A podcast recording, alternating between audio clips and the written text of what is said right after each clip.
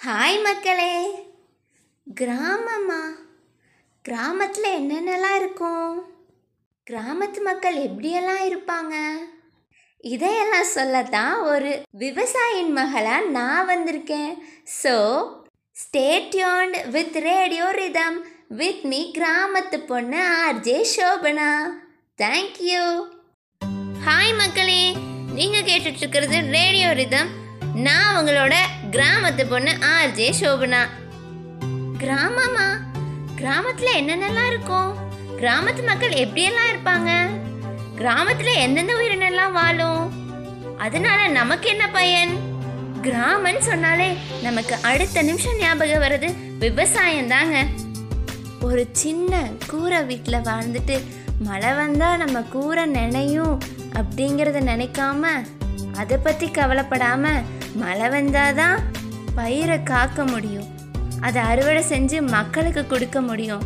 அப்படின்னு பொதுநலமாக நினைக்கிற ஒரே ஜீவன் நம்ம விவசாயி தாங்க சரிங்க இது மட்டும்தான் விவசாயமா?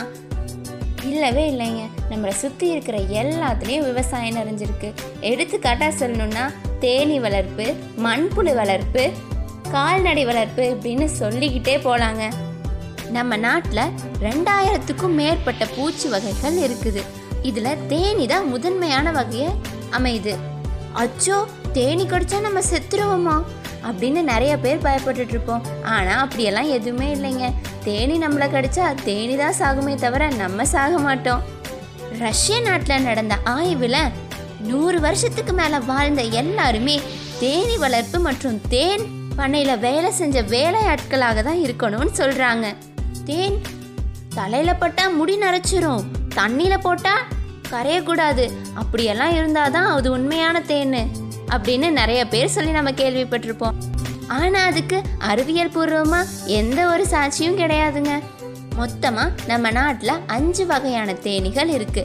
இதில் நாலு வகையான தேனீகள் நம்ம நாட்டை சேர்ந்தது.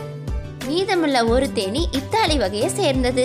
விவசாயத்தில் மகரந்த சேர்க்கை அப்படிங்கிறது மிகவும் முக்கியமான ஒன்று இதில் எடுத்துக்காட்டாக சொல்லணும்னா ஒரு முந்திரி மரத்தை எடுத்துப்போம். அதில் ஆண் பூ பெண் பூன்னு தனித்தனியாக இருக்கும். இதில் தேனிகள் மகரந்த சேர்க்கையை நடத்தினா மட்டுமே அந்த பூ முதிர்ச்சி நிலையை அடையும். சரி இதனால தேனுக்கு என்ன? பயன்னு பார்த்தா தேனி அதுக்கு தேவையான ஊட்டச்சத்துக்களை எடுத்துட்டு அதை குளுக்கோஸாகவும் தேன் ஜெல்லியாகவும் தேன் மெழுகாகவும் மாற்றிக்கிட்டு அதுக்கு தேவையான இனப்பெருத்து செஞ்சுக்குது. குளிர்ந்த நீரில் போட்டு சாப்பிட்டா குண்டாகலாம். வெந்நீரில் போட்டு சாப்பிட்டா ஒல்லி ஆகலாம். வெற்றிலையோட சேர்த்து சாப்பிட்டா சளி இரும்பலை தடுக்கலாம். இந்த மாதிரி ஆயிரக்கணக்கான மருத்துவ குணங்களை கொண்டது தேனீகள். தேனீகள் இல்லைன்னா மண் மனிதர்கள் வாழவே முடியாது அப்படிங்கிற நிலைக்கு நம்ம தள்ளப்பட்டுட்டு வரோம். அதனால முடிஞ்ச அளவுக்கு தேனீகளை காப்போம். இந்த மாதிரி நிறைய இன்ட்ரெஸ்டிங்கான தகவலை சொல்ல தான் ஒரு விவசாயியின் மகளாக நான் வரப்போகிறேன் So stay tuned with Radio Rhythm with me RJ Shobana. Thank you.